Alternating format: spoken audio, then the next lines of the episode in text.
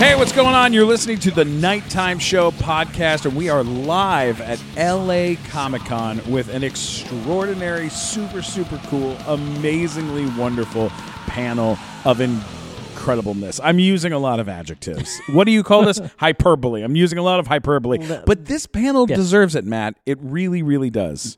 Lots of superlatives are deserved by this panel. Yep. Um, so it is not an overreach to call them all those words. You know, um, the term legend get thro- gets thrown around a lot. Mm-hmm. Okay, that term, people are like, "Oh my god, this pizza is legendary." These people who are on this podcast are actual, real life legends. These people have been uh, significant pieces of history. Yeah, we had people dating back to Sleeping Beauty. Yeah. I think- so here's so, what mean- this was. This was the Nickelodeon and Disney Legends panel at LA Comic Con. We hosted. it. We put it together Mm-hmm. with a company called ASIFA, which is uh, the organization that uh, they're like an animators organization. They produce the, The- Annie it's, Awards. It's French. It's a French abbreviation that's Yes. the International Animated Film Society. There you go. See, exactly. So, uh, with some help from them, we were able to put together a really phenomenal panel. Uh, let's just quickly talk through who some of these people are on the panel before we get into it, so you really get the idea. Yeah. Um, the, the the biggest one, the one that that is uh, uh, uh, I can't even talk about as I love him so much is Floyd Norman. Floyd Norman is an actual Disney legend. He started at Disney. He was he was the first black animator ever hired by Walt Disney in 1957. He worked on Sleeping Beauty in 1959 and then went on to work on The Jungle Book and all these phenomenal, incredible uh, Everything you've seen up until he retired, basically. Absolutely, Yeah. absolutely, yeah. And um, so we had him on the show. He was talking about his whole career, which was really ex- extraordinary. Uh, then we had Tom Sito on the show. Mm-hmm. Tom Sito is the basically the head of animation at USC. Mm-hmm. Um, he worked at Disney for a very, very long time, uh, working on uh, all sorts of wonderful things. But Then went on to work for Lou Scheimer. well, he, I mean, uh, more than, I mean, Lou Scheimer, on, uh, with Lou Scheimer, he did uh, He Man and the Masters of the Universe. He was the lead animator on that. But at Disney, he is credited for writing the story for Lion King. So the guy is a legend. People love this guy. He's he's just a really incredible fella. Um, then we had Cheryl Chase on the show. Cheryl Chase uh, is a significant piece of Nickelodeon history. Uh, started out working on Ren and Stimpy. Yeah, Um, she was wh- just the office manager, which is really fascinating to hear about. she was the office manager, and then whenever they needed like a voice, they'd throw her in for a female voice here Yeah. or there, or whatever. And then she went on to get cast as Angelica in Rugrats, and then has played Angelica. and she was doing both for quite some time. Yeah, she doing was. voices as Angelica, and then like working in the office answering the phone. movies, and oh my god, That's sort of crazy. If people were watching Rugrats at the time, they call over to Ren and Stimpy's office, like, "Is that Angelica answering the phone?" Yeah. Yeah, yeah, yeah. That is really, really crazy. Um, so we've we had her, which was so cool. Mm-hmm. And then to round out the panel with like what is the future now Mm-hmm. of uh, animation, Doug Sweetland is on the panel. Oscar nominated Doug Oscar Sweetland. nominated Doug Sweetland, uh, who worked at Pixar from the early early days. He started there in Toy Story, and uh, and then has was a part of some uh, huge huge movies over there. Mm-hmm. And uh, and I got to work with him on Storks. He Mm-hmm. was our director on Storks. So very very exciting panel to listen to. I hope that you guys love it. Uh, there were a lot of great questions. So uh, so check it out. Here we go. This is that panel. hello We are thumbs up, good to go. Ladies and gentlemen, are you ready? Here we go. Mike Live from LA Comic Con 2019, it's the Nighttime Show! Who's excited? This show has legends from Disney, Fox, Warner Brothers, all kinds of animation. If it's been animated, one of these people did it. Get ready to meet some legends. Please help us welcome animation legend, best known for Disney's Mulan and The Hunchback of Notre Dame, Floyd Norman! The director of Presto and Storks, he will not be silenced by not having a microphone, Doug Sweetland! From From She-Ra, BraveStarr, Biker Mice from Mars, Aladdin, Prince of Egypt, and the Lion King, Tom Sito! From Jimmy Neutron, the Addams Family Values, and best known as Angelica Pickles on Rugrats, Cheryl Chase! I'm Mike Black, the voice of the nighttime show, and now our host. He should be animated even when he's not. Put your hands together for Stephen Kramer Glickman! Hey! Hello, hello, hello. Hope everybody is doing well. You guys enjoying your con so far? All right, wonderful. Uh, we are we're very excited. We have so many wonderful people on this panel, people that I love and care about, and people that I am just like a major, major fan of. Um, I want to start by uh, by talking uh, to uh, uh, the the the man, the myth, the legend, Floyd Norman. I mean, my God, sir. Let's let's start uh, let's start uh, at the beginning. I'm going to ask you guys each a question. We're just going to kind of go down the panel here. But uh, how did you? uh, It's the simplest of all questions. How did you get into animation? What gave you your start? Uh, let's start with uh, with Floyd. You want to start, buddy? You want to start with me? Yeah, I think so. I think Is that's this the way to do it. Can you hear me? All righty then. How did I get into animation? When I was about five or six years old, I saw a Disney cartoon, Dumbo, and I, I told my mommy that's what I want to do when I grow up.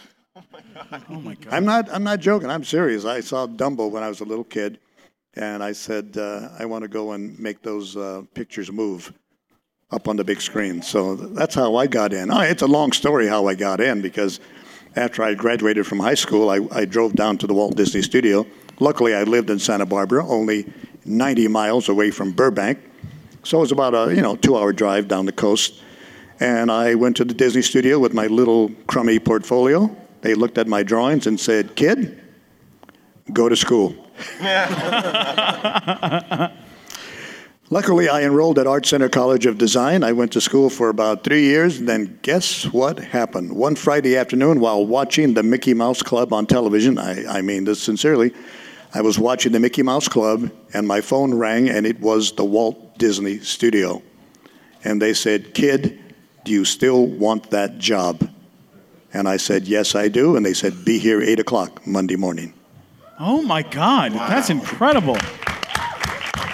What, now, when you arrived at Disney, what was the uh, what was the first thing they had you work on when you showed up? Well, the way things worked back in the old days, they would bring in about a, a dozen kids, uh, both men and women, by the way. People often think of Disney's being the boys' club, but we had a number of young women in our group. Uh, one of them I, I went to art school with, uh, Jane Shattuck, Jane Shattuck Baer Takamoto. Uh, we, we went to Art Center together, so oddly enough, we ended up at Disney at the same time. What they did back in those days, they gave you 30 days to prove yourself. They put you in a large room. They put all the guys in one room, and they put all of the uh, young women in another room, and they had us do in betweens. Anybody know what that is? An in between is when you put a drawing in between two other drawings. Sounds insane, doesn't it? I thought it was too. but that's what we had to learn how to do. And if you could prove yourself in 30 days, you luckily got yourself a low paying job at the Walt Disney Studio. Amazing. That's amazing. Um, what Can about, I, can I ask a nerd question? Yeah, go for it, Doug. Okay, so uh, who, who, what animator were you in betweening for, if you can remember? And on, on was it on production? Like Oh a- no, no. These, these were, you know, we were basically just being tested. Okay. So th- these were not production drawings. That they would give us a scene, and usually it would be a simple scene like Donald Duck, and you had to do in betweens of Donald Duck. So I had no idea who the animator was, and they probably just grabbed it off the shelf. You know, Right. it could have been done by anybody. Killer. Yeah. That's amazing. Uh, Doug, what about you? What, what was your um, introduction into this, into I gotta this say, animation this business? is uh, a story of how things are more similar than different. My, I, it's the exact same as Floyd in his story. At like five or six, like as soon as I could remember, I was always into drawing, and as and I think for me it was, although Dumbo is huge, and like I don't know why that movie exists and not everybody's trying to be an animator. But uh, it was uh, Roadrunner cartoons. And I was, my parents were like, yeah, you know, those are just drawings. And once I found out that those were drawings that moved, I was like, that was it. It was all over for me. Um, and a similar thing of like, for me, it was, uh, I grew up in Pennsylvania. And so, and I was like, you know, everyone's a drawing nerd when they're a kid, and then it all, people fall away. And usually by your senior year of high school, there's, you're, you're the last, I was the last of the drawing Yeah. nerds. Right, sure. And so, uh, Similar to magicians. Yeah, yeah, right. when, What- you, what when kid you're a kid, everyone's a magician. Yeah. Then you get older, and then, Yeah. and then there's always that awkward 15 year old who's like, still doing magic. People are like, really? That's right. Slightly less deaths Yeah. Yeah. on the ones giving up on animation than magic. Yeah, probably. I think, in fact, this entire convention is probably peopled with folks that never gave up on something Yeah, 100%. That's totally from their childhood. So, uh, but my parents, I gotta say, uh, some some folks would not have supported a kid who wanted to become an animator, especially in the '80s when there was not much going on. See Tom Sito's head nodding uh, as a survivor of that time. Uh, but my parents, we did fly out to Cal Arts. They, my mom had me uh, mail Walt Disney Studios and Warner Brothers. Um, uh, where do I go to school? They both sent me a list of 10 schools, if you can believe it, that, and Cal Arts was at the top. It's Cal Arts and Sheridan really were the two, the two schools in common. So my parents, out of their unconditional love and support, uh, flew me out to meet Bob Winquist when he was head of Cal Arts, and uh, and I had by then my drawing nerd portfolio, and I got into I got into school that way. Wow. And that was the entree. I mean, it was, that was the one school in the United States really that could feed you into the industry as we know it. Yeah, absolutely. Uh, Cheryl, what about you? How did, how did you get your introduction into this into this bizarre and wonderful business? Well, I, I, growing up, I always liked to imitate different voices, and, and I had a unique voice when I was little. Um, I, people always, and I couldn't understand why people would always say, Talk, you know, you're seven years old. Stop talking like a baby. you know, it's like, and I, and so, and then when I got to college, um, I was walking down the street one day and I was talking to a friend, and somebody ran up to me and said, "You sound just like the um, Billie Burke in in um, the Wizard of Oz." And I go, "Are you a good witch or a bad witch?" and I, I thought, "Hey, maybe I can do this stuff." So I started watching, you know, um, the Wizard of Oz back when we didn't have DVDs. I had to wait every year to do it, and I would tape it and I would do all the voices. And I figured I, I really liked this, and because I was studying um, childhood development and early childhood education, but I always wanted a, a roommate in college who was an actor, so I can help them study their lines. And then I thought, man, I really want to do this myself. And so I changed my major, and then I started doing, you know, going up to Salt Lake and trying to get voices I mean, voice jobs in radio or different little commercials and things like that. And I did get a couple of jobs. But then I went back home to New Jersey and I studied acting in New York and I took it more seriously. And then I moved out to California and I starting it took me four years before i finally got a series and it was the ren and stimpy show um, i got on that show and then a little while after that um, And, and just just to be clear, you were on uh, like an, an enormous amount of episodes of that show. Like you worked on that show in Oh, yeah. many many different ways. Oh yeah, I, I was like his girl Friday. I mean John Kricfalusi's girl Friday. Um, I would, I was the casting director, and, and I would just kind of help him run the office in the in the beginning stages. Amazing. Yeah. So and then um, he was very nice. He let me go away and do Rugrats on Fridays, and so and it was it was kind of cool because I was being this little receptionist at the Ren and Stimpy show, and then um, I remember I was I can do other voice. I was got sent to do other voice jobs. Um, I'd have auditions, and I was doing um, Walla work on The Simpsons. And I was just doing the Walla work and just doing Walla work is background voices. And so um, I got a call from my agent while I was doing the Walla work, and they told me that you got a call that you're going to be uh, Angelica on the Rugrats. And I'll never forget that moment. That was like so, it was like a surreal moment for me So Yeah, and d- and then when you got cast, Well, as- seconds. So go ahead. Mike. Angelica, your voice is so powerful that people in the other room are dying to get in here. I know, I know. They want down the me. wall. They Yeah. want me. we got to get in here for They're dumb Angelica. babies. They don't get to come in here. Like, did you know that Angelica that that that that show that Rugrats at the time was going to be what it is? I mean, it's still to this day a major show. Well, we really did, had no clue. We thought it was only going to go for uh, like maybe a season, but uh, it was. I had to take other jobs. I had to do other jobs while I was still doing. You know, well, I was working. You know, as a receptionist and casting director at Ren and Stimpy, but I can still.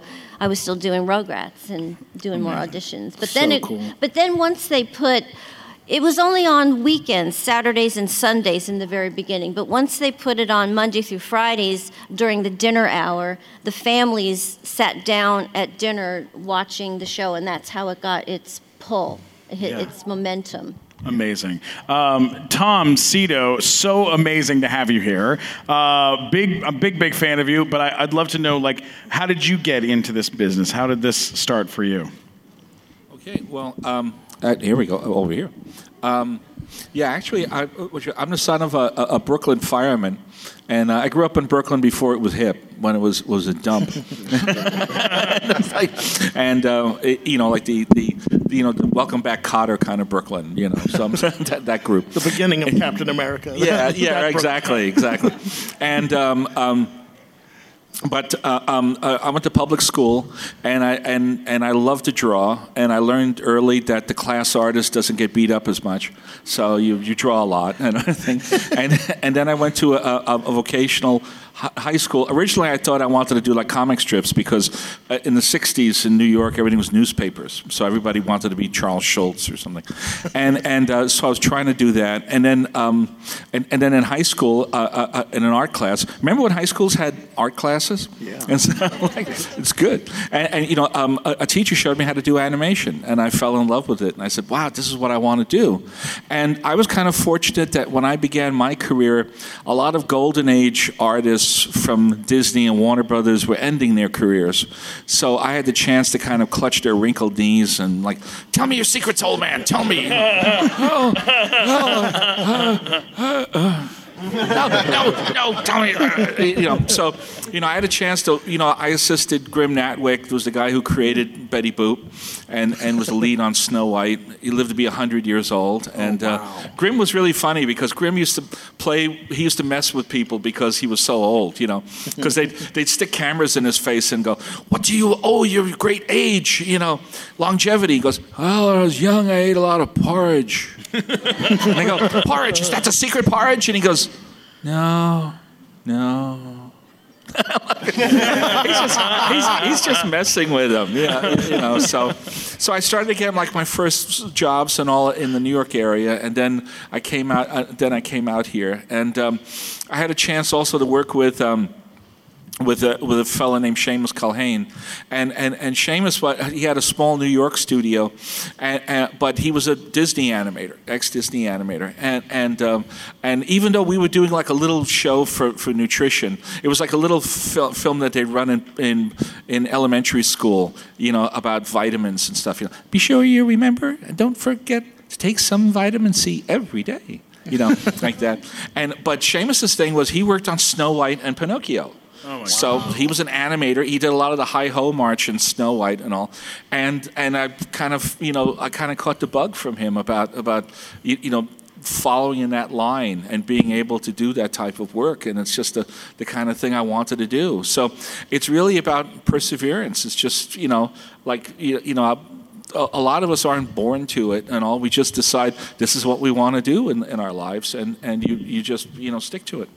Yeah, uh, I, uh, so amazing. Come on, come on, amazing. Uh, I'd love to talk with you guys each about the early days of the places that that you know you're from, um, but in particular, uh, Tom. I don't know if you can tell. Uh, our audience all has these uh, I s- comic I- books. I- I see. These are the nighttime show comic books that Overnight Prints made for us. They're amazing. They've got all sorts of cool artwork in them. And the cover of all of them is from an artist named Mario Delgado, who literally turned me and Mike Black and Matt Walker and Mike Glazer uh, into well, it turned you know turned us into uh, into He-Man, uh, me into Fat He-Man. Um, and, uh, and I mean, I'm wearing I'm wearing the He-Man shirt. I know you worked on He-Man, which is extraordinary. What were the early days like of, of that studio of working for, for him? For Lou Scheimer. for Lou. Oh yeah, oh Lou's a lot of fun. Lou's a, Lou's a, a big, uh, great guy. He was also like he came from the ranks. He was a layout artist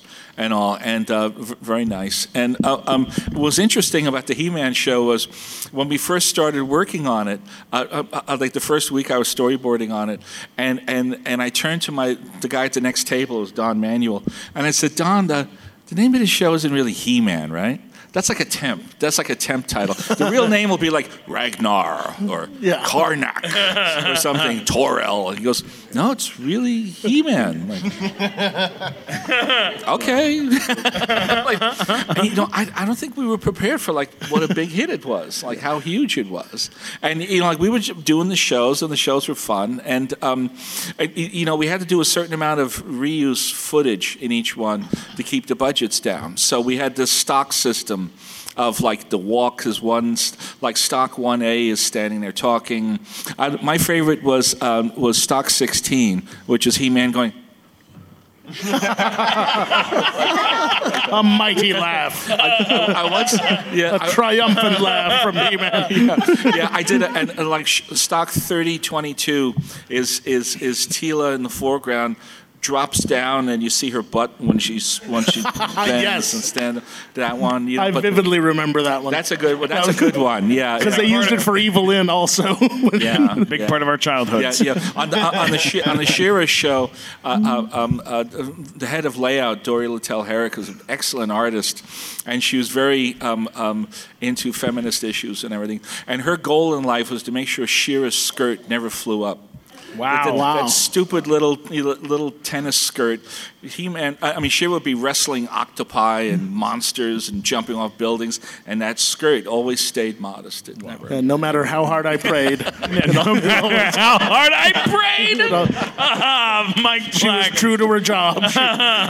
Cheryl, uh, what was uh, Nickelodeon like at, at the beginning of, of their uh, of, of that company? I mean, you were there from a very early p- uh, piece Oh, of that company. I was there very early. Um, my what comes to mind is um, in the early stages. This was a, a Ren and Stimpy thing. Um, I was, as I said, I was John um, girl Friday, so I, I was his number one office person. So we were there till nine o'clock. He had to write a letter to Nickelodeon, to Vanessa Coffey, the executive producer at the time in Nickelodeon in New York.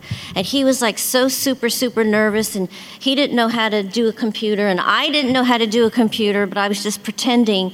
And so it took me four hours, but we finally got the letter done and we sent it off. And we were out in the parking lot, and he was, he's not a hugging man, but he actually was like almost to tears and hugged me and said, Thank you, thank you so much. I mean, because there was so much pressure. Oh yeah, A lot of, pr- a lot of pressure. I remember a lot of pressure. He, uh, his his story too that the the situation that happened between him and Nickelodeon and Billy West is like the cra- it's one of the craziest things I've ever heard and I don't know if you guys know this story but very quickly John K. who created the show was the voice of Ren, and John K- and uh, and, And Billy West Billy West from Futurama and everything. He was Stimpy, Stimpy. and and then uh, John K. was writing the show and working on it, and he was animating the show too. Mm-hmm. And he kept fighting. They were fighting. The network and him were fighting on all sorts of weird things and things. Yeah, and- he couldn't keep his deadlines was his main thing. Yeah. A lot of times, because when you do the animation, you have to send it overseas. You, you, you do all the color work and you send it overseas.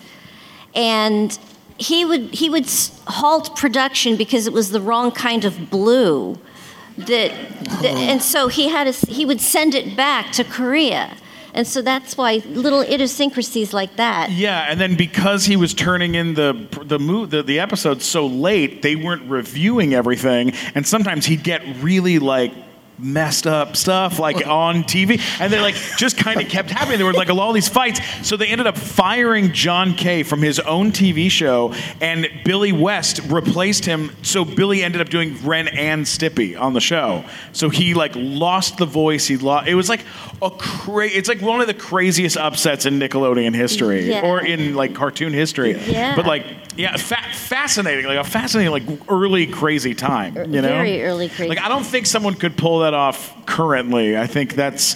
I don't think a, a switcheroo like that could really happen right now. I think uh, Well, animation see, I fans would go nuts. having something like that happen back then, you learn from those experiences, and so other people look at that and say, "Well, let's not do that." Yeah, the only thing I've I even I've ever seen happen similar was like Dan Harmon on Community when he was doing Community and then just was like, I hate this show so much, or I'm so tired of doing this. I'm gonna start doing like the paintball episode and just doing like the weirdest possible stuff. And then they let him go, and then there was such an outcry that they brought him right back. So Yeah. you know, it's a it's a tricky thing. You know, uh, uh, Floyd, I, we have to we got I got to ask you, Floyd. I mean, the origin. You're you know you, you were there in the early days of of the Walt Disney Company. Your first credit on IMDb is working on Sleeping Beauty. So. Although I didn't get a credit. You, you, yeah, even though you didn't get maybe credit on the film itself, like you're Yeah. credited on online for working on it. So Yeah, it's, it's really weird. I have to tell the, the kids this who don't understand cr- screen credits. Uh, today, eh, on uh, film screen credits, everybody gets a credit, even your, your pet cat right. or your, your dog or, or your, or your brother in law gets a screen credit. But I received my first Disney screen credit, believe it or not, on The Hunchback of Notre Dame. And that What? was probably around 1994, I think. And I started at Disney in 1956. Oh So my God. I worked on a lot of shows and never got a credit. I, I did story on The Jungle Book, never got a screen credit. I animated on Robin Hood, never got a screen credit. I, I worked on so many Disney films that I have zero credit on. Now, to me, it's no big deal because uh, whatever. Uh, I worked on the film and, and I, I had the chance to be at the Disney studio at a fantastic time. So it was a valuable exp- you know, experience. But um, I am grateful that I worked on so many of the what are regarded now as, I guess, sort of the Disney semi-classics. The real classics were, you know, what the old guys did. The guys who were who were uh, up in years when I arrived in the 1950s, and they were our mentors. You know, guys like the Nine Old Men, Frank Thomas, Ollie Johnston, Milt Kahl, Ward Kimball. That group mentored us, so it was a great time to be at Disney to learn from the Disney masters. But uh, you know, it, it was a fantastic opportunity to work with the old man himself.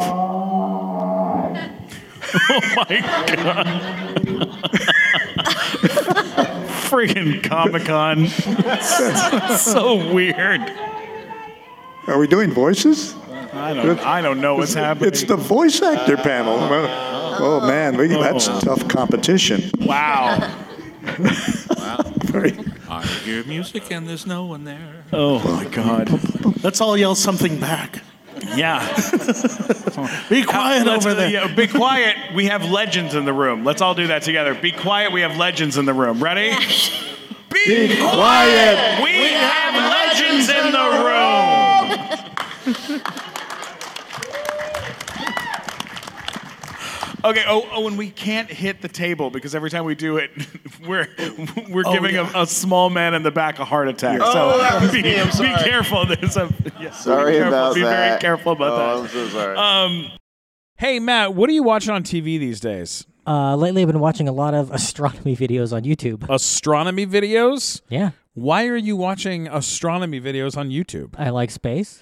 Well, if you like space, then you're going to love Bliss Lights. Mm-hmm. Bliss Lights is absolutely amazing. Um, they have this thing called the Skylight, and it is a laser light show that you put in your living room. It shines up on the ceiling, and then basically you have the whole universe just shining right above you. You don't have to watch TV to look at the stars in the sky. You don't have to go camping to look out at galaxies. You can literally sit in your living room and watch the skylight from Bliss Lights. That sounds amazing. It is amazing. These are the guys who do the laser light shows for all the theme parks, and now you get to have a laser light show in your living room. All you have to do is go to blisslights.com. That's blisslights.com. I'm talking about blisslights.com. This is the like it's like forget a nightlight. All right. You got a mm-hmm. nightlight for your kids, throw that in the trash, okay? this right here is the next level and it is absolutely incredible. Go to blisslights.com.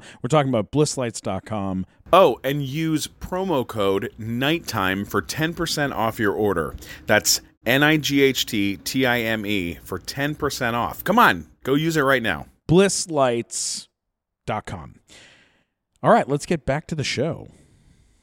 Uh, Doug uh, Sweetland, your uh, your career. I know I know you started at Pixar at the beginnings of Pixar, and I know that because I watched the Pixar documentary after we knew each other. Right. And I was like, I didn't. I had no idea that you had done stuff really over there. I knew that you had done uh, that you had been nominated for an Oscar for a movie that you did over there uh, for a short, uh, but I didn't know that you were such a significant part. And then I'm sitting there watching this Pixar documentary, and Doug Sweetland, with hair, by the way, with hair, I can say that because I'm bald, shows up. In, and they're like using your footage of you busting through these doors as Woody. And it was like a whole, and I was like, "Oh my God! Like you worked on Toy Story? Like you've been, you've been, uh, you were a part of that from a very early part. When did you end up over there? How'd that work? Uh, uh, thank, yeah, thank you, thank you. Um, uh, uh, yeah, I started. I that was. Uh, I started working at Pixar when I was 19 years old on Toy Story. So uh, it was just a weird confluence of being really, uh, really just right place at the right time. Um, so I, What, what was the lo- What was the place like at that time period, though? Yeah, so it was similar to like He-Man. Actually, it was really similar. I think because we all were like Toy Story. That was the name of the movie, right? Even John Lasseter was like, "All right, the Toy Story was a working title, and uh, so let's come up with a real title." And it was like I just remember there was a big email that went out, and we all got to vote on it. We all got to contribute to it. The whole studio got to throw names, and it was just the biggest pile of garbage names like the closest one that was like uh, was Spurs and Rockets. it's just like just garbage. So bad. Imagine, yeah, that we were that Spurs Spurs, and and Rockets Four just came out. That just sucks. Yeah, so that's bad. it was that was just a case of the working title becoming the actual title. Just like I've seen Spurs and Rockets, but it was at an adult theater. Entirely different. yeah. The skirt might have lifted up in that one. wow, wow. Howdy, Uh, folks. So so Pixar was in this industrial park in this little teensy town and uh, way outside the Bay Area called Point Richmond and I think I was the 12th animator. There were about 60 people at the company. Their main their main money was out of making software and hardware. They actually sold machines. You know, they were short fi- and they were doing shorts kind of uh, and lots of commercials. Anyway, so uh, you know, it was it was great. Like I think in a way, it's sort of what I'm looking for now as a director. Is like, where's the garage that where a bunch of scrappy kids are trying to like put on a show, which I imagine is literally we've. I think everyone on this panel, all the way down the line, I'm sure has has had the, you know, we were lucky enough to be a part of that at some point Yeah. and um, because it's a it's a it's a it's an environment with a ton of opportunity where you can be a girl Friday and then be like, hey, we need someone on mic. Do you want to step in? And then hey, boom, that just suddenly that changes your whole career. I think that place is called Netflix. yeah. If anyone's from Netflix is in the audience, I have a business card. Uh, uh, yeah, so the funny thing about being an animator on Toy Story is they had to crew up computer animators at a time where there was no such thing as computer animators. So I had done hand drawn, and I thought I would. My mom was when I was at Cal Arts. My mom was like, "You should take these computer courses," and I was like, "Mom, what do you know?" Uh, and then sure, I thought I would be a hand-drawn animator, and then and then I was like, I'll give this a try. They had uh, so it was a lot of hand-drawn animators from Cal Arts. There was a lot of stop, mo- stop motion guys they pulled together. There were very few that had done computer animation before. They trained everybody, you know, uh, on the the computer. There was even a guy who animated sand. He was a he won a Student Academy Award animating sand, and then he was our supervising animator for like four movies. Oh my god. Yeah, so it was cool. Like it was cool, and even at 19, I knew like this is a once in a lifetime opportunity because there was no method, there was no legacy. It was just you in a box, and everyone came up with their own crazy ways of approaching the work. And I just think it's very rare that you have that kind of freedom. And you're empowered to, you have no choice but to try stuff. Yeah. And that's, uh, that's how Toy Story got made. And you had Steve Jobs. Oh my God! Thank God for Steve Jobs. Yeah, without a doubt. Right. Yeah. He was he was shelter for sure. He, We didn't have to. I'm sure he saved John Lasseter from having to write too many scary letters, like poor John K had to do. Probably. Yeah. I just, I just want to throw in for a second when you're talking about the, the name of Toy Story. Uh, during Beauty and the Beast, we had a similar contest to try to find, to give the Beast a name. Because we said, you know, he doesn't have a name. They just call him Beast.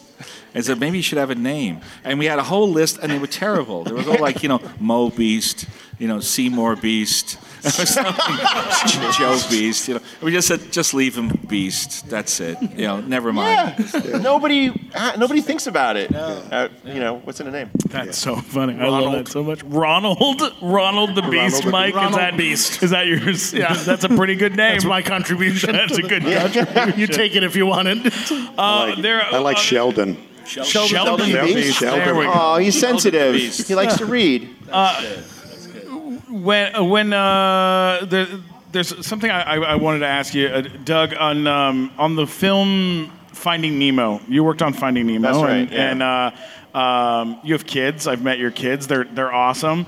Um, there's a moment in Finding Nemo that I know you worked on specifically. There's a lot of moments that you worked on, but in Finding Nemo, I know a specific one that you worked on was uh, when they're uh, when the father and son fishes like hold hands Yeah, at the for the end. the, at the end, which is a very like emotional thing. You know, like for people, for some reason, it hits like some really like big things for people. Uh, and and Thanks. what I kind of wanted to do is kind of ask you guys each, like, is there is there like a moment or something that you've worked on, like a, a moment from something that you've worked on that stands out to you as like a moment where you go, oh my god, like I'm so happy I got to be a part of this particular thing, or that this thing stands out for me as a as a standout piece. Thanks, man. Um, yeah, I mean, the thing you're talking about, that was so funny because that's the piece. I don't know if you guys have seen the Pixar story, but that's the piece that Leslie Iwerks happened to catch me on. That was the, that was the scene. Yeah. And so they cover it sort of in the in that movie, and I. I that was that was I was ty- that's, that's the whole thing is a story of fighting typecasting because I was young, spry, and spazzy. So I would I was like I would always do the flaily stuff. In fact, for like Pixar film after Pixar film, there was like there would be a kung fu moment, in each, and they would be like, Sweetland, give him a crazy kung fu moment. Right. Um, and I was kind of trying to, like any comedian, after a while, you're like, give me the drama. I have so much more to offer. Right, of course. Yeah. So, and I had been taking acting classes, and I kind of realized like what a powerful, you know, animating is acting basically, and how powerful that can be if it's done well. Yeah. And so, and I had like, I had asked for the last shots in Toy Story 2 where, you know, Woody and Buzz are, I think, on the bed again, and you know, to Infinity Beyond. And I had those shots for like a day, and then John was like, "Nah, we want to give those to Off the Doll," and I was like, "No." Uh, so I had to wait a whole other movie, and I remember like just being the goodest little boy I could be. So I was like, "Please, can I just have these dramatic, this dramatic shot?" And I and I had sort of a take on it, which was, um, oh, I don't know. Okay, so I'll just tell you. So so you know, the whole, mo- I, the whole movie is about this dad who refuses to really sort of meet his son at his own level, right? Um, he's always needing his son to sort of conform to him. Well, at the end, the son's conked out, and it, I wanted to show in a moment of capitulation that the father understands the son and the father is going to meet the son on his level for the first time in this whole movie of the son fighting the father fighting the son. And so I just wanted to do this very simple thing of when he they, it's a callback to this argument at the beginning of the movie. You know, see, I heard, Dad, I heard sea turtles live to 150. No, they don't. This is ridiculous. And at the end, of course, he finds out they do. He's like, he, he lies over and he assumes the same. He meets his son, he flips over and kind of lies down and says, You know, I met a sea turtle and they lived to be 150 years old. And so it's there in the text, but I had like, my whole career up to that point was me realizing, like, hey, these are movies. Body language is everything. Body language is the subtext. If I really want to sell this, I have to show the dad demonstrating it. And I was like, and I do feel like it. I worked 10 years to make that one choice. you know? Like I I was as ready as I could ever be Yeah. To to like to to uh, I don't know to uh, hope to do what I wanted with it, with that shot. So anyway, thanks for bringing that up. Of course. Yeah. Uh, what about you, Floyd? Is there something uh, from from all the things that you've worked on? Is there something that stands out? Well, one of the things I learned, uh, and this is especially uh, true working with Walt Disney, and boy, what an, an amazing opportunity to work with a master like Walt Disney, uh, uh, It's, um, it's, a it's gifted unbelievable- storyteller. Unbelievable. Yeah, a, truly a gifted storyteller. And character was so important to, to Walt. You not only had to like the character, you had to love the character. And this relationship between the audience and the character is so important. If you don't buy that, you're not even going to buy the movie. One of the things we did on Jungle Book was to make this relationship between the boy Mowgli and Baloo the bear we worked really hard to make that relationship work. And Jungle Book, that's all, that's over 50 years ago. You know, I, I did that film 50 years ago, and people still walk up to me today and, and say, I saw the Jungle Book, and that's my favorite Disney film. That makes you feel really good as a storyteller that you created something that lives on long after the film, you know, goes out of release. It, it never goes away. Those moments are never forgotten. Those characters continue to live. And that's what we do as Disney storytellers, is create characters that live. Yeah, absolutely.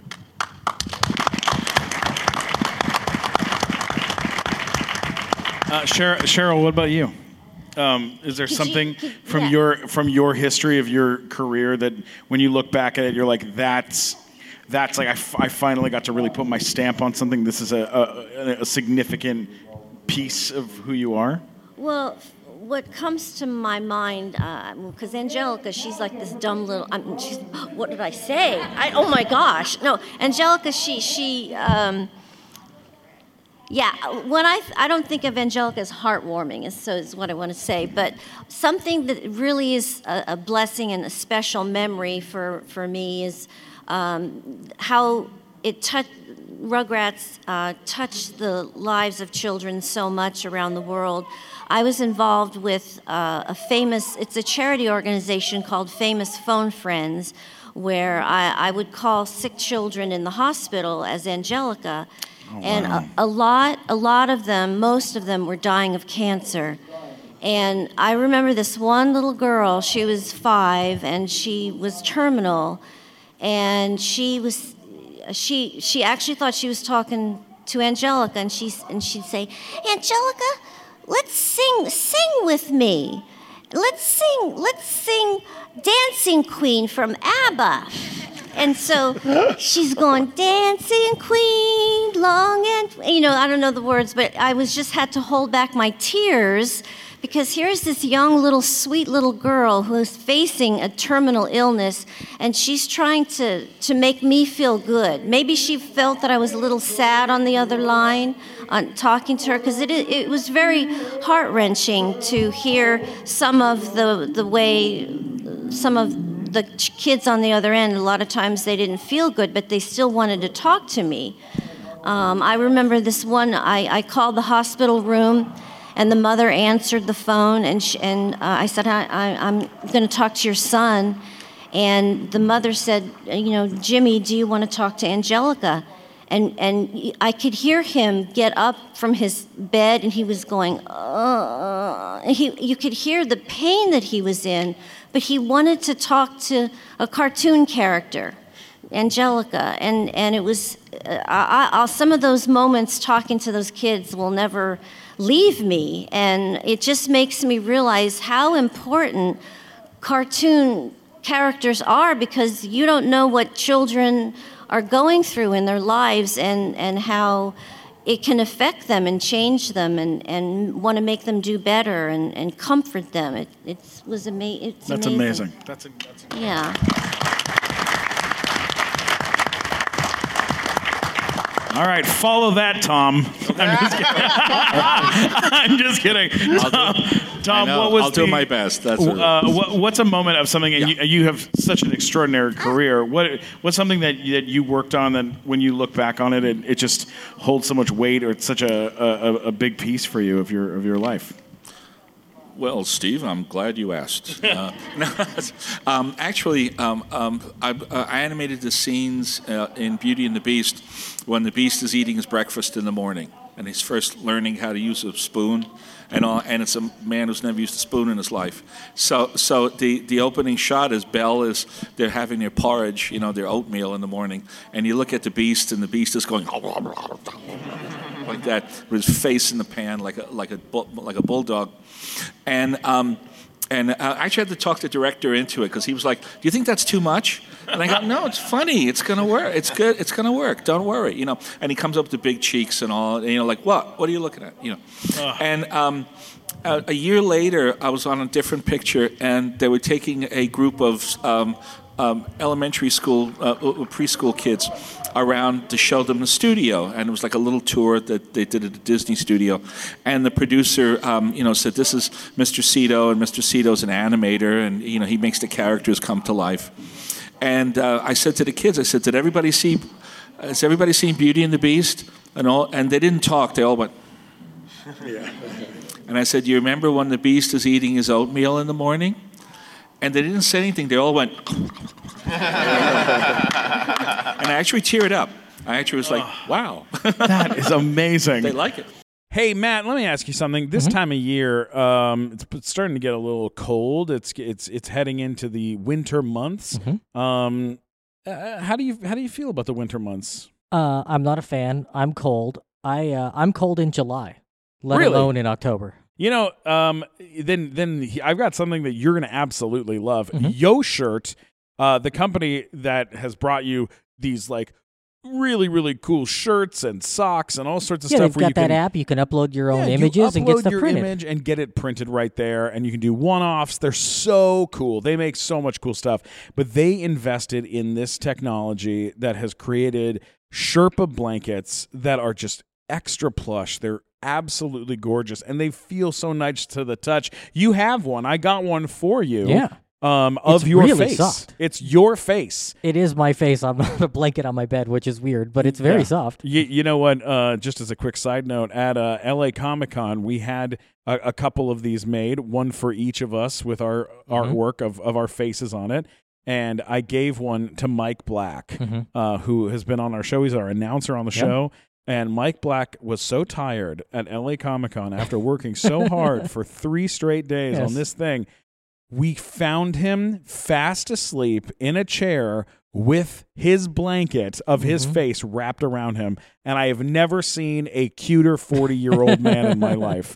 Uh, go to Yo Shirt on your phone. Go to the Google Play Store, get it there. Go to go to it on uh, the iPhone. You can get it there or on an iPad. Uh, upload it. Just Android play well? with it. Android, every, everywhere. It's available everywhere, and and just go and experiment and play with this thing. But I'm telling you right now, these Sherpa blankets are absolutely incredible. You should get one. They're gorgeous. They're gonna keep you warm, Matt. They're gonna Well, keep you warm. what if they want one of your face? If you want one of my face, you can grab the artwork from my Instagram and drop it right onto it, and I'll tell you what, you'll end up with uh, get to sleep with with my big old giant uh, hairy face. So that's what you want out of your life. I mean, congratulations to you. you know, you're making good choices. That's all I can say. Um, so go to yoshirt.com, check it out. Yo Shirt on all the app stores, yoshirt.com. Well, we're going to open uh, the floor up to questions, but here's what we're going to do. Mike Glazer, Emmy nominated writer, our dear friend Mike Glazer's here. Give him a round of applause. Check, check, check. Uh, Mike Glazer will be helping us to uh, moderate these questions. check. So bring some great questions. He will uh, help you out. check, Uh, let's. Uh, who's Good? got a Does that sound question right? for our cool. wonderful panelists? Come on, don't be shy. I'll Get hold it. There. You can just line up here. I'm nice. Yeah, come on up, guys. Come on up. Who's got something? There we go. We got this guy here. This fellow here's heading. Yeah. Oh, there we go. There's a guy. They taped this down, which was a good idea until today. Yeah. Um, so please feel free. Can I ask one on up right to off the bat please. while he's making his way here? What do we got to do to reboot Rug- Rugrats? Please. Well, actually, I can't really talk about that. I don't know a whole. I have to be honest. I don't know a whole lot about it. So that I mean that's a good sign. That's a real good sign. Cool. I've heard rumblings. I've There's- heard rumblings. There's rumblings in the definitely jungles. there's definitely rumblings. Absolutely. I love that. Yeah. All right, here we go. Bearded Wonder, go for it. Hey there. Uh, I'm just wondering about, uh, from people within the industry, uh, what your take on the future of 2D animation and feature films and like actually in the theaters is going to be, or do you feel like it's going to be all computer animated for the rest of film? Well, I could I could just speak to um, you know when I began in the mid '70s, everybody thought animation was dying. Everybody was like, "Oh, there's nothing," you know. You know that that business has gone away with the 1930s. You know when people paid five cents for gas. You know that's never coming back. And then it, you know, when I, I began in the business in 1975 nobody knew that like 15 years in the future little mermaid you'd have these gigantic high quality 2d animated features. Um, uh, i think 2d is underground right now but uh, i know like i teach at usc and, uh, and, and all my students want to do 2d you know there's a there's an underground swelling of, of, of demand. You know people want to do 2d stuff. So uh, you know uh, never say never you know it's interesting Uh, you know what, what's so cool about 2D animation, if I can just throw this in there, is uh, because 2D animation kind of went to television, and and then television became Netflix and became Hulu, and that's also where there's movies and there's stuff, and then there's full length, you know, movies of the animated shows that are on this place.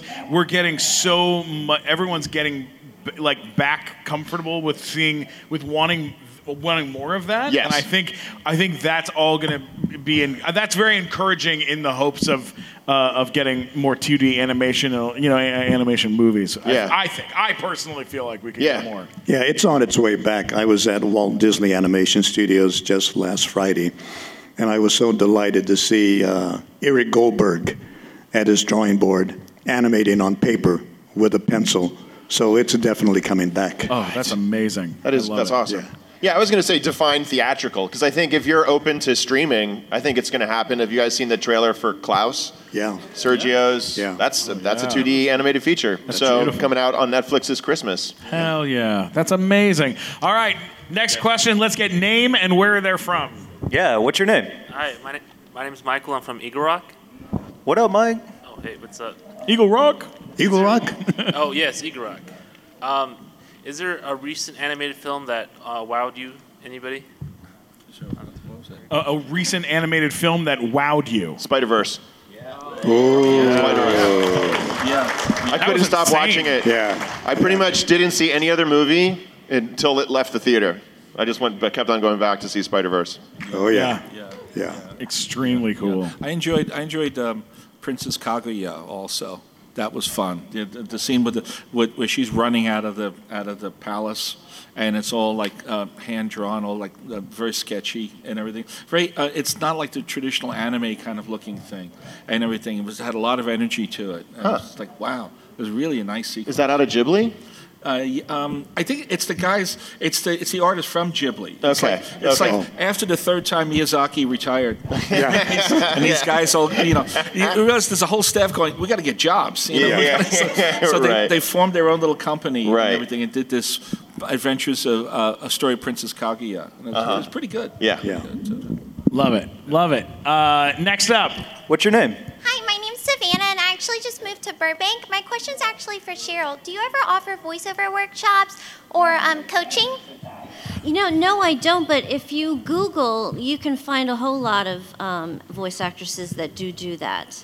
I mean, you definitely should be a voice actress, just in case you're wondering. That's Yeah. what a voice. Just in Yeah. case you guys are wondering, that's what a voice actress sounds like. Yeah, That was- You absolutely have the voice for it. Yeah. Thanks. You're welcome.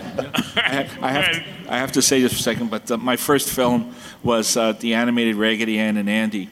And, and uh, Didi Conn was the voice of Raggedy Ann. Oh, yeah. And she had a very high voice uh, like that. And, and uh, we, we were used to working with her and stuff. And she came by the studio, and, and, and, and it went around all the, all the young artists. We were like, she sounds like that all the time. wow.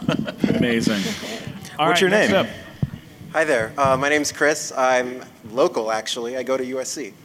Whoa. Uh, Fight on. So the the one question I have is like, as a writer, I'm sort of trying to break my way into the um, animation industry, and I wanted to ask how closely writers normally work with animators, and uh, if like when working on a script, right, and, and the animators pitch stuff to the writers, and the writers pitch stuff back, because I've heard it's very collaborative.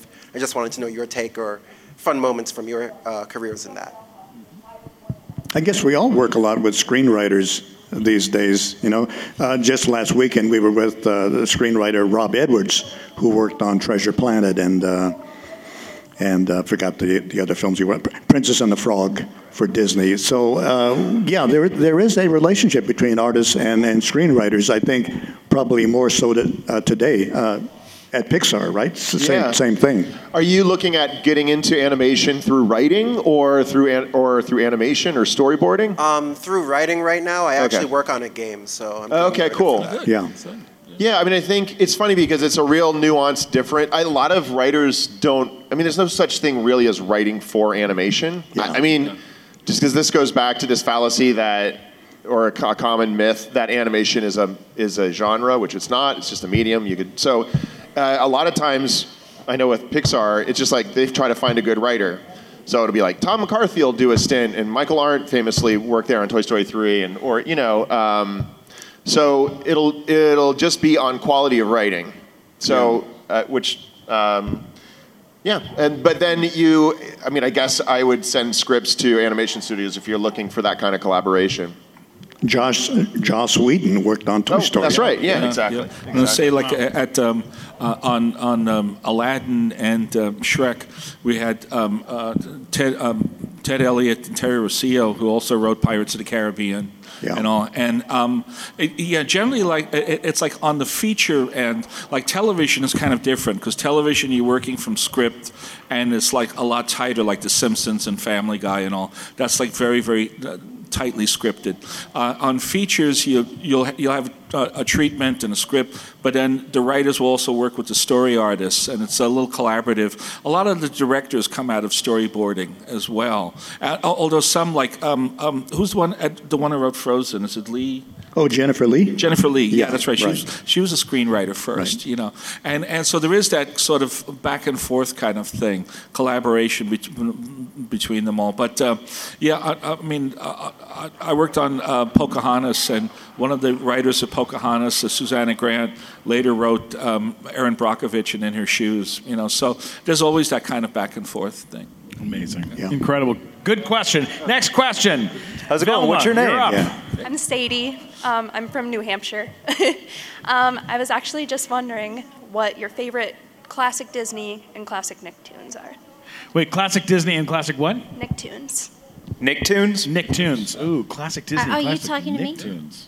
Everybody. Oh, every, oh, and could you repeat the question? I didn't kind of hear you too Oh, well. what's your favorite classic Disney movie and classic Nicktoons show? Yeah. Oh, okay. Uh, Floyd, you go first. Hands down, my favorite Walt Disney feature film is Pinocchio, which I consider a Disney masterpiece.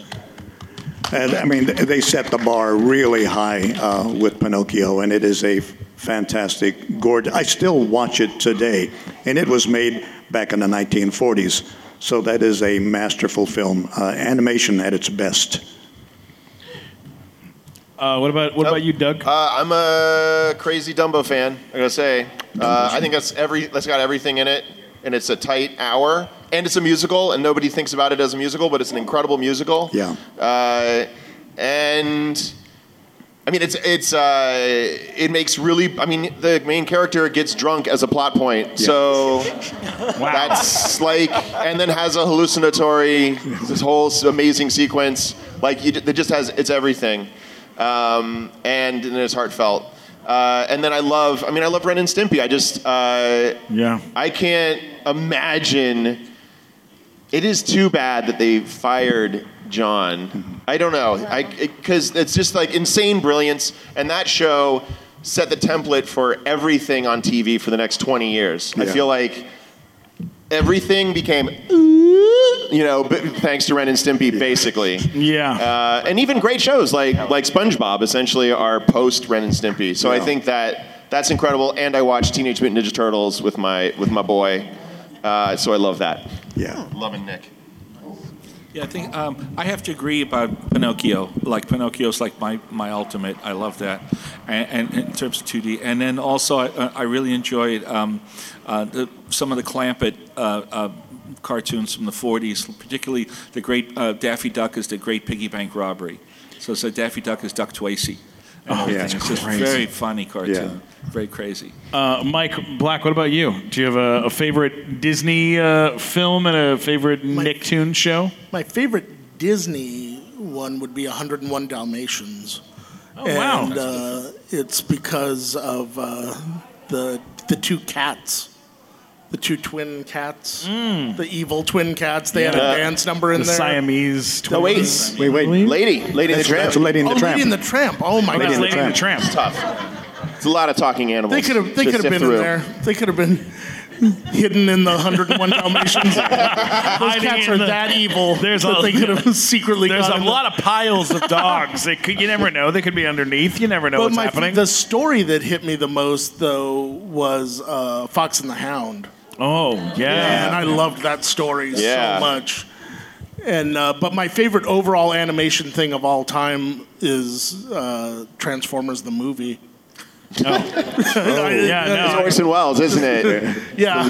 I mean, it was just really fun. A humongous planet coming to eat all the good guys and bad guys. Yeah. That's just fun. That is pretty fun. That's a good. That's a damn good time. I grew up in the 80s. It was a Yeah, weird, you know, I I get it. period. Um, I, I I gotta say, uh, favorite uh, animated Disney movie uh, was The Jungle Book. It's I have the the sheet music for it. I was the first thing I learned every single song that was in it.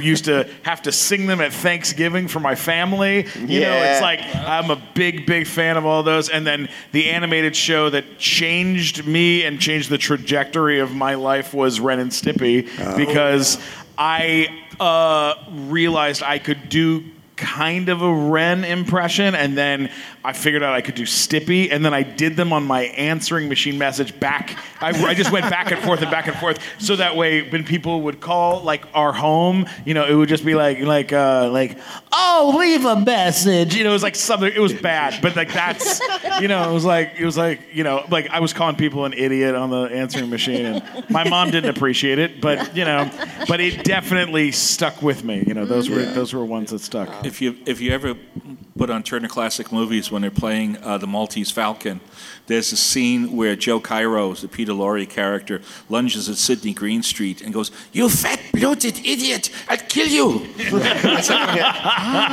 It's Ren. Yeah, that's where right. that comes from. I love it. Great question. All right, who's got next one? We only got a little time left. And great Reptar tattoo, by the way. Oh, Very Cheryl, cool. what was your what's your yeah, what's your it's my turn, you dumb baby. Ah, jeez. Ah, jeez. Um, my favorite Disney movie, there's kind of two. One is um, Alice in Wonderland because I love the artwork. It's very, even the opening credits are so magnificent to me. Um, and also a movie you probably don't really know, but it's a Disney movie. It's called The Three Caballeros. Oh, oh. Yeah. I, Yes. Oh wow, you guys Deep know cut. that movie. Yeah. Yeah. So that those two are my favorite. That's awesome. And oh, and for um, a Nicktoons? Nicktoon, it would have to be Rugrats because it pays my bills. Yeah. You better believe it. All right, Mike Glazer. Who else you got? What, what you got? Hi, what's your name? Um, my name's Krista. I'm from the Victorville area, so like an hour or two away. Awesome. Thanks for being here. Thank you. Uh, um, I mainly wanted to know what your guys' takes, like all of you, are on live actions. I wanted to know if you think that they can be as impactful and emotional. On live action? Yeah. Oh, interesting. Okay. Well, the, a, a, a long time ago, there was a, a, a an animator, uh, English animator named John Halas, who said animation should pick up where live action leaves off. And, and, and there is a sort of applied surrealism to, to animation that, that, uh, that audiences accept that, uh, you know, lately with digital and all, the, the borders have been stretching. I mean, there's more and more interesting stuff happening in live action.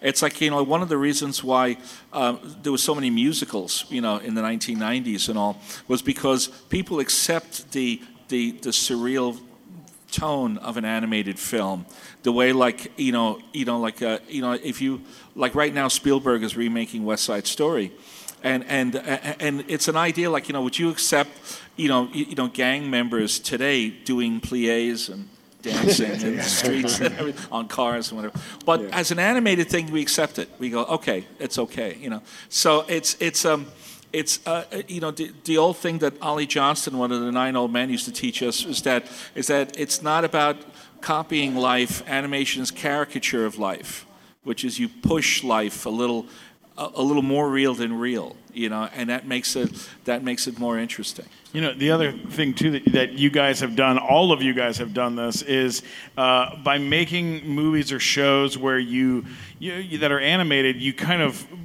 kind of lure people in with this sense of security that everything's going to be okay. It's a safe environment. You've got these sweet wonderful characters. People fall in love with these characters, and then when you hurt them or you do something hard to them or they lose something because you love them and you've been bro- drawn in by them, it's it's uh, it, it impacts you and it's it's harder as opposed to live action where you're like.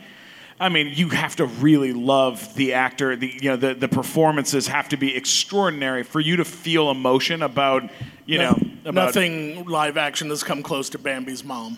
No, no, Nothing. No, one's, no one's mom on film has ever been killed that has had a bigger impact on people than Bambi's mom. Yeah. I would I would argue that. Um, you, should we take next question? I, I'll just say that's a really good question, and I'm going to think Yeah, about that's a great question. uh, That later, really like for the rest of the day, I'm going to think about it. Yeah. Probably because the lines are so blurred, and like, has anybody seen Undone on Amazon? I just finished that.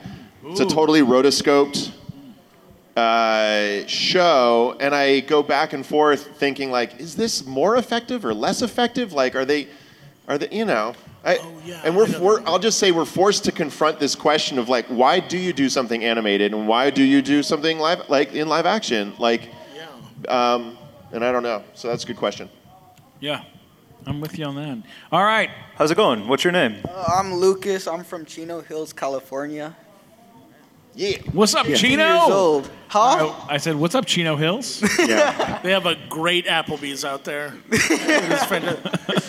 So my question was basically like if like um so as artists and I realized like for anything like a- actors, musicians like when cuz Stanley even said like he sees himself in some of his characters like if you were to make a series or even I'm not even sure if like if you made a series where like how do you find the motivation to like make a character like uh, emotional or like relate to that character and like really put it out into uh, the actual animation as like a cartoon like like make the character like something that you can like feel yourself and and create the story of the character and make it you know like a beautiful You know what's crazy? like, how do you do that is you can't not do that.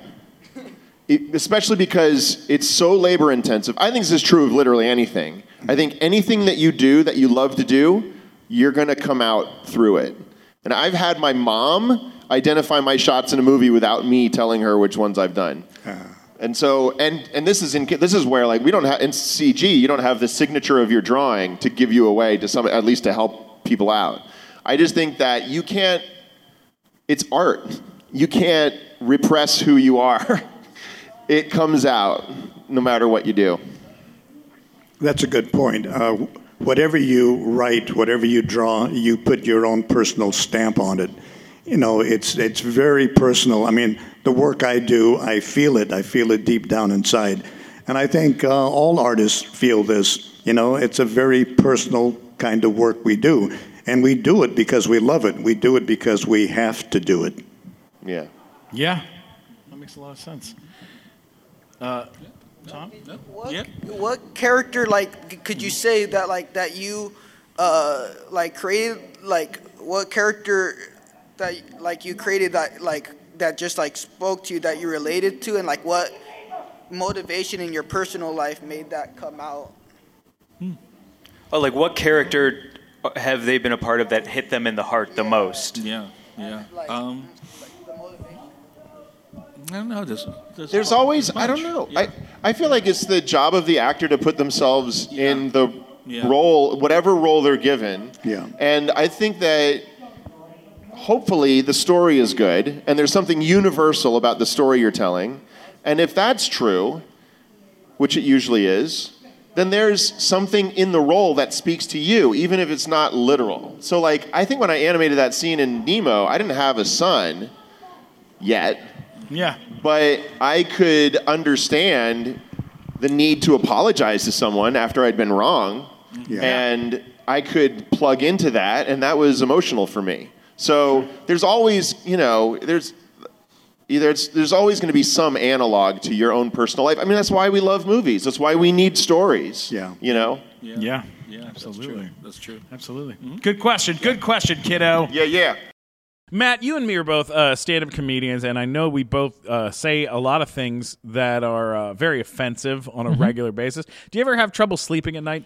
Uh, yeah, not because of things I say though. It's just because I have lousy pillows. Oh, okay. So you don't have like a horrible feeling of guilt sometimes for the Never. awful things. Oh, that, well, that's nice. Never. I'm proud of the horrible things that I say to people. That's no, that's good. That's a good way to Yeah. be. Sometimes I, uh, I I do have trouble sleeping, uh, or I did have trouble sleeping Mm-hmm. until I got this brand new pillow. What kind of pillow?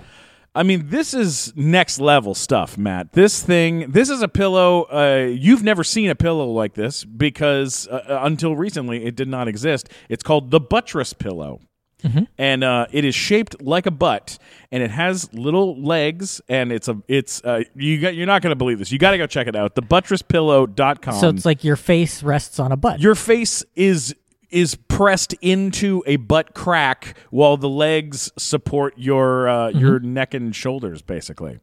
It's it sounds comfortable. It is very comfortable. Uh, it's ergonomic. Uh, am I saying that right? Er- Yes. Ergonomic, uh, functional, all natural, and it's absolutely beautiful. Uh, check this out. This is this is from their website. Um, soft but supportive, with feeling with the feeling of a butt. All right, and the sweet spot is between the thighs and the cheeks, which will gently cradle your head and support your neck. Great for side sleepers, back sleepers, and stomach sleepers. It's squeezable, slappable, face variable, uh, relieves stress. You know, from having a long, horrible day. You've what? What do you want to do at the end of a long day? Put your head in a butt. That is hundred percent right. Well- you can dress it up. You can dress it down. You want to throw you, some PJs You on convinced it? me. So where do I go get one of these? You go to thebutresspillow.com, thebutresspillow.com. That's T H E B U T T R E S S pillow.com. Go to thebutresspillow.com, Matt, and uh, get your sleep on. You'll have much better dreams. All right, let's get back to the show. What's All happening? right. What's your name? Uh, Max. I'm from Santa Barbara. What's up, Yay, Max? Santa My, Barbara. Uh, yeah, yeah, IB, specifically. Isla Vista. uh, my specific question is, as an educator, it's very important for, uh, you know, to pass these things on and to pass your knowledge down. So I, uh, my question is, what piece of advice would you give, no matter what generation, if you're starting now or if you're starting a little bit later in life? Well- uh, what would you What would you give?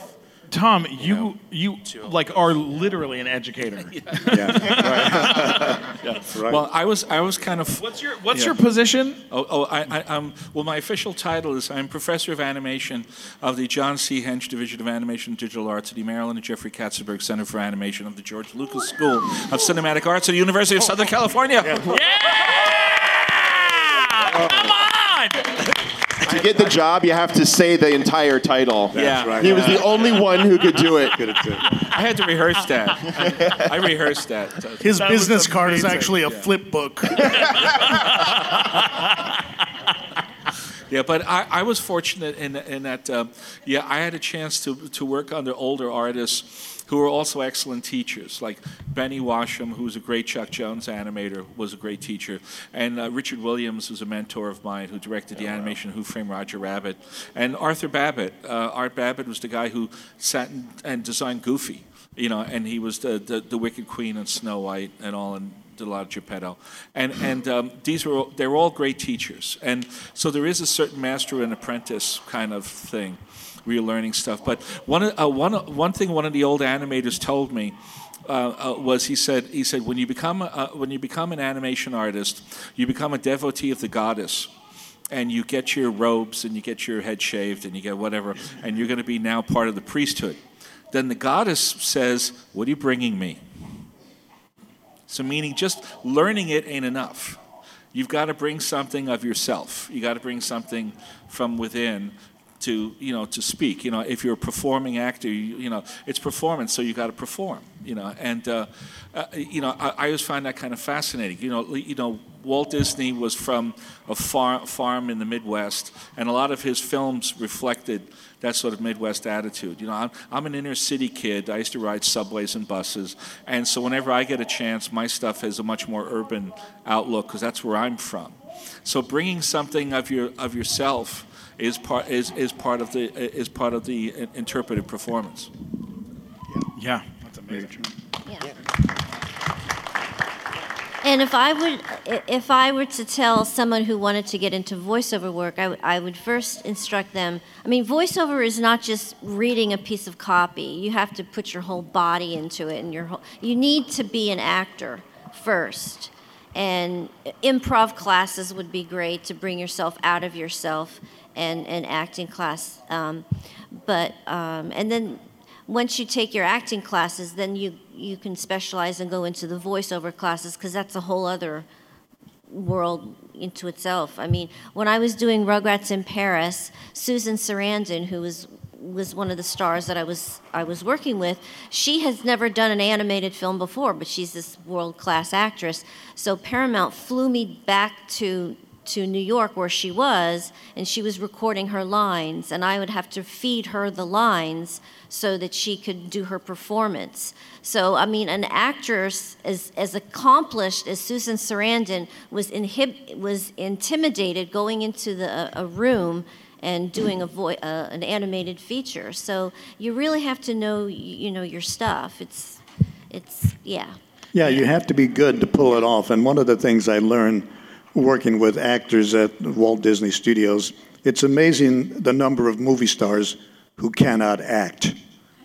you you put them in a studio and they have and they have to they have to perform. You know, it's just their voice and their ability as an actor. And so many top stars are really lousy actors.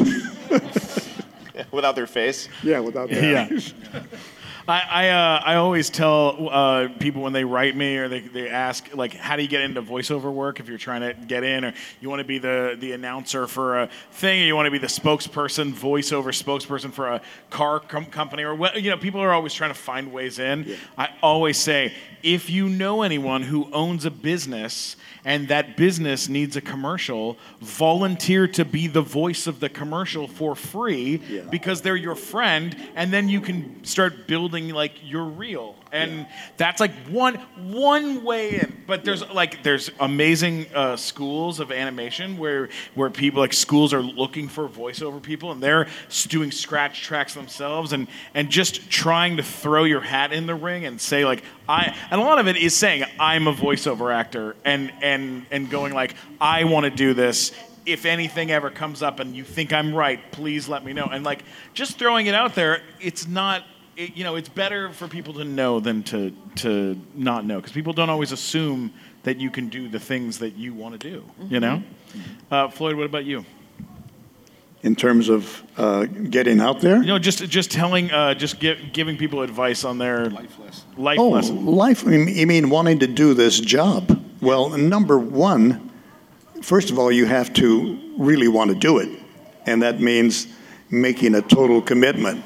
Uh, one of the things I notice about the people who are successful in this business, they're the ones who really wanted to do this job, and they they were totally committed to it. Uh, there's going to be challenges. There's going to be difficulties. Uh, a lot of talented people fall by the wayside because they simply give up. I, rem- I remember one screenwriter who said, I'm really not that good, but a lot of the talented screenwriters, people who were far better than me, they all quit. They all gave up. Uh, it was too much. But he plugged away at it and eventually got a job, and that job led to another job. And that goes across the board, whether you are an animator, screenwriter, an actor. So much of this job is being able to hang in there, being able to stick with it, not giving up. And that would be my advice to you. That's damn good advice. Yeah, yeah, yeah. Absolutely. Ditto. Um, wonderful. That's great. We have time for one last question. Everyone together, let's all chant that together. One, One last question. All right, make it a good one. I wish you were wearing a different outfit. that would be incredible. I'm poor. I can't afford anymore. It's But, uh, fine. um, You look grad- great, buddy. Thank you. Grad student budget. Uh, anyway, um, so my other question, hi again, uh, is do you think that Western animation studios could learn more from like Eastern anime and stuff like such like? Because I recently saw Trig- Studio Trigger's Promare, and it was beyond amazing. And I actually saw it. It was my Spider Verse for this year because I saw it like three more times when it was in theaters, and it's still showing. If you haven't seen it, check it out. What's it called? Sorry? Promare. Pr- Like P R O M A R E. Promare. It's uh, but Okay. Like the just Pronoun? Okay. yeah. It's like it's all hand. It's hand drawn with like a, a some uh, CGI in it. Okay. It's Oh, very amazing. cool. Very cool. What is the title? Promare. Premiere. It sounds like what? No, no, A R. AR? P R O M A R E. Okay. Yeah. P R O M A R Okay. E. All right. So it's the Transformers movie, is what we're talking about. So you're asking It wishes it was the Transformers movie. Yeah. Do you, I'm, as, I'm asking if uh, do you th- if you think animators over here could learn from Japanese animators and Well, such definitely alike? not when it comes to titling. We've got titling down. Toy Story. He-Man, Yeah, Toy yeah, Story. exactly. We've got our titles. Robots, we're on top of that. what, what do you What do you guys think? What do you think? Well, you know, I, I, it, it's you know, I think the influences are are, are, are always kind of happening. There's a lot of um, artists, uh, you know, my generation and younger and stuff that love anime and have always been watching anime. Just like there's a lot of Japanese directors and all that are interested in Western stuff. You know, uh, I, um, I did a judging in, in Nagoya, Japan for uh, film students with Mamoru Oshii, did Ghost in the Shell and all. And Oshii-san is funny because he gets up in front of all these students and goes, "Don't look at anime. I'm tired of anime. I'm looking at European films, you know. I mean, like we're always curious about in, influences outside the usual, you know. So I think, yeah, I mean, there's a lot of um, um, what was what was Kirk and Gary's film, the uh, the adventure one with the um, oh um, uh, after Hunchback. Oh, uh, Atlantis. Atlantis. Atlantis. That was a sort of very a- anime influence. Right. Yeah. Yeah. That was heavy. Yeah, Mike Mike Mignola uh, influenced the uh, production design. But Kirk and Gary were trying to do something different, you know, breaking away from the usual uh, Disney house look, and they came up with a new design sensibility. So we're always learning from other filmmakers uh, and, and from other cultures as well. I love it. That's amazing. Thank you so much. Um, just a, a last little note before we take off. Um, I think uh, it's it's so awesome that you guys all came and showed up to this. Our our uh, our podcast is called the Nighttime Show, so please go and to and subscribe to the show. Uh, we've recorded uh, uh, panels and uh, interviews with people from all over this business that I know that you guys will love and appreciate from Star Wars and Star Trek and and from uh, He-Man, from Labyrinth. I mean, across the board, some really wonderful and phenomenal people. Um, uh, also, if you are if you'd like to meet uh, Cheryl Chase, she will be signing Uh, a limited number. We got uh, 200 collector cards made of Angelica for uh, LA Comic Con. There's only 200. We'll never do any more, and she'll be signing those in our booth at uh, booth 237 for the next two hours. 10. What did I just say? 10. 1037 1037 so come on over to booth 1037 it's the nighttime show booth 1037 cheryl will be there. We got 200 collector cards that are gorgeous. Mike glazer thank you for being here. Matt walker was in the great, back. everybody. sarah salthouse cora havoc everyone brienne everyone that worked on the show. We love you guys all so much. Mike black thank you to tom sito cheryl chase floyd norman and of course my buddy doug sweetland come on guys thank you so much love you la comic-con Good night, everybody. Wow, that was really uh, enlightening, and I'm so happy that we got we got to do that. That was so yeah. cool. And it's so interesting to hear that Dumbo was so influential. Yeah. Like that being a movie like Dumbo and Pinocchio, I think were the two that kept coming up. I don't uh, think of those as being that influential to me. Yeah. but they they really laid the Really? groundwork. Dumbo's not that influential to you? Oh wow, really? Is it because as an elephant or because he has a, a long nose? Because both are offensive, Matt. It's because you have crows that hang out on your balcony. Oh, is that why. why? Is that why? Um, because is it because I'm fat and I can fly? Is that why? Um, I'm just saying I thought it would be influential to you, but I don't know. Uh, yeah, it is a. It, it was cool. It was a really, it was a really cool thing getting to talk with these guys. And what's really neat is like, like Floyd Norman is a guy I've gotten to sit in the same room as and tell some stories and hear some stories from. But Tom Sito is one of those folks like I've wanted to really sit down and get to know and talk. And uh, he immediately contacted Asifa after our panel mm-hmm. and said what a great time he had with us. So it means a lot. Thanks a lot for listening. Don't he's forget, my favorite. Oh, he was. Yeah, exactly. if, he, if, he, did that, then he's my favorite. Now. You bet. Don't forget to subscribe to the Nighttime Show podcast and share, share, share. Uh, we love you guys. Thanks for listening, and listen to more episodes. Oh. Stand up.